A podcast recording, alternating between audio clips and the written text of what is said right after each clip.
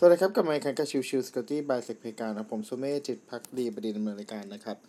episode นี้เป็น episode ของวันพฤหัสซึ่งก็คือเรื่องของ Chill Chill Security นะครับ อันนี้จริงๆก็เป็นเรื่องชิวๆจริงแหละ แต่ก็เป็นประเด็นที่ต่อเนื่องมาจากในช่วงของเอ่อตอนวันที่ 30ธันวาคมนะครับ คือวันดีว่าอย่างนี้ครับ ในวันที่ 30ธันวาคมเนี่ย ผมได้ไปเอ่อไลฟ์สด ในตัวของตั้งวงเล่ากับพี่ๆนะครับ ทีนี้ก็มีประเด็นหนึ่งที่เขามีการพูดถึงกันคือเรื่องของมี passion แต่ว่าไม่ใช่จบสาย IT สามารถดำเนินการสาย Cyber Security ได้ไหม เอาจริง ๆ แล้วประเด็นนี้ผมเคยพูดไปหลายรอบแล้วแหละ แต่ก็ครั้งนี้ก็จะพูดอีกรอบหนึ่งเป็นการออบอกกล่าวละกันว่าเออจริง ๆ แล้วมันไม่เกี่ยวนะครับ คือหลายครั้งแล้วก็หลาย ๆ ทีผมก็พูดในประเด็นนี้มาก ๆว่า ในเรื่องของ Cyber Security เนี่ยจริงๆแล้วเราดูที่เรื่องของตัวว่าคุณทำงานได้หรือไม่ได้ เราไม่ได้ดูเลยว่าคุณจบงานอะไรมานะครับดังนั้นในเรื่องของว่าถ้าไม่จบสายไอทีหรือไม่เคยทำงานสายไอทีมาก่อน แล้วอยู่ดีจากจะทำสาย Cyber Security เนี่ยสามารถทำได้ไหมทำได้นะครับ แต่ว่าเช่นเดียวกันครับ พอเราพูดถึงเรื่องของสาย Cyber Security มันคือการรู้กว้างในเรื่องของตัวเอ่อไอทีเนาะคือ security เนี่ยจะเป็นอะไรที่แบบ แปลกๆจากสายงานอื่นหนึ่งนิดนึงคือไม่นิดนึงอะก็ก็ก็เยอะอยู่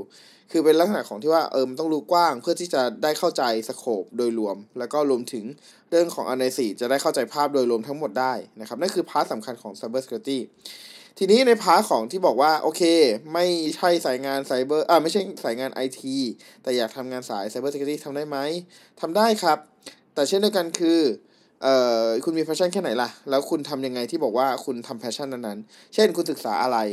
เอ่อคุณศึกษาที่ว่าคุณศึกษาอะไร คุณอ่านคุณอ่านอะไร คุณเล่นซีเรฟคุณเล่นซีเรฟอะไร คุณเล่นบ่อยแค่ไหน คุณเล่นเยอะแค่ไหน ทั้งหมดนี้เป็นส่วนของเอ่อการที่บ่งชี้หรือบ่งบอกถึงความมี passion ทั้งนั้นเลยนะครับ ดังนั้นเนี่ยเอ่อมันไม่จำเป็นเลยนะว่าคนคนหนึงบอกว่ามีแพชชั่นแล้ว เอ่อฉันต้องไปลง CTF ไหมจริง ๆ แล้วไม่เกี่ยวเลย การแสดงออกถึงคำว่า passion มันมีช่องทางมีเส้นทางหลากหลายให้สามารถทำได้ เขียนบล็อกเกี่ยวกับเรื่องของ Cyber Security Research อ่านหนังสือทำ lab ก็เป็นเรื่องของ passion เช่นเดียวกัน แล้วก็รวมถึงเรื่องของการติดตามข่าว การพยายามทำความเข้าใจข่าว การพยายามคิดหรือว่าการพยายามศึกษา ก็ถือว่าเป็น part ของ passion เช่นเดียวกันคำถามคือเราทำอะไรที่บอกว่าเรามี passion ในเรื่องเรื่องนั้นนะหรือว่าเราแค่รอให้ข่าวมันเกิดขึ้นในครั้งครั้งหนึ่งว่าเอ้ยมีงานมีข่าวใหญ่เรื่องของ Cyber Security ขึ้นมา องค์กรถูกแฮ็กขึ้นมา หรือมีเอ่อช่องโหว่ที่ได้รับผลกระทบวงกว้างขึ้นมา แล้วเราเข้ามาสนใจหรอ อันนี้คือสิ่งที่เรียกว่า passion หรือเปล่า ผมก็ว่าไม่นะครับดังนั้นคือการที่คุณบอกว่าคุณมี passion คุณอยากทำงานสาย Cyber Security ก็ต้องพิสูจน์กันครับว่า แล้ว passion ที่ว่าคุณหมายถึงอะไรล่ะนะครับ อีก part หนึ่งส่วนสุดท้ายอันนี้เป็น part ที่เรียกว่าแล้วแต่คนทำงานเออเลย แต่ว่าจริงๆครับก็มันขึ้นอยู่กับปัจจัยหลาย ๆ อย่างของคน คือการย้ายสายงานและคนคนนั้นไม่มีประสบการณ์สิ่งหนึ่งที่จะถูกดำเนินแน่ ๆ คือตัวของเงินเดือนอาจจะไม่ได้เท่าเดิม อันนี้ต้องทำใจว่าเออมันอาจจะมีลักษณะแบบนั้นขึ้นมานะ เพราะว่าด้วยความที่ ออโอเค ถึงแม้ว่าคุณจะมี pass เออคุณไม่มี passion ก็จริงแต่ว่าคุณยังไม่ได้ ready to use นะครับ ตัวของทางบริษัทเองเขาก็ต้องใน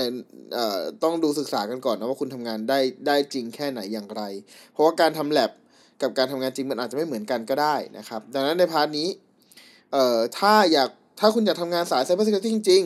ๆ ก็ต้องลองดูครับว่าคุณรับกับเงื่อนไขการย้าย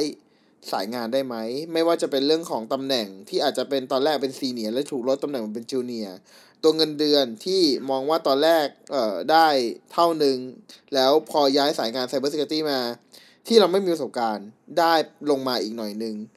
อย่างนี้เราจะโอเคหรือเปล่า หรือเราคาดหวังว่าถ้าสมมติจะย้ายงานสาย Cyber Security แต่คุณคาดหวังว่าจะได้เพิ่มอีก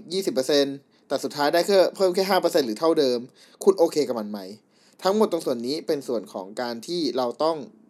คิดคำนึงของตัวเองทั้งสิ้นนะครับ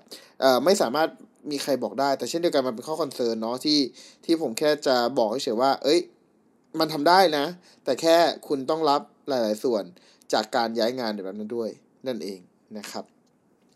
โอเคพิโซดนี้ก็ประมาณนี้ครับสั้น ๆ ไม่ได้มีอะไรมากนะครับ ขอบคุณทุกๆท่านที่เข้ามาติดตามรับกันใหม่สำหรับวันนี้ลากันไปก่อน สวัสดีครับ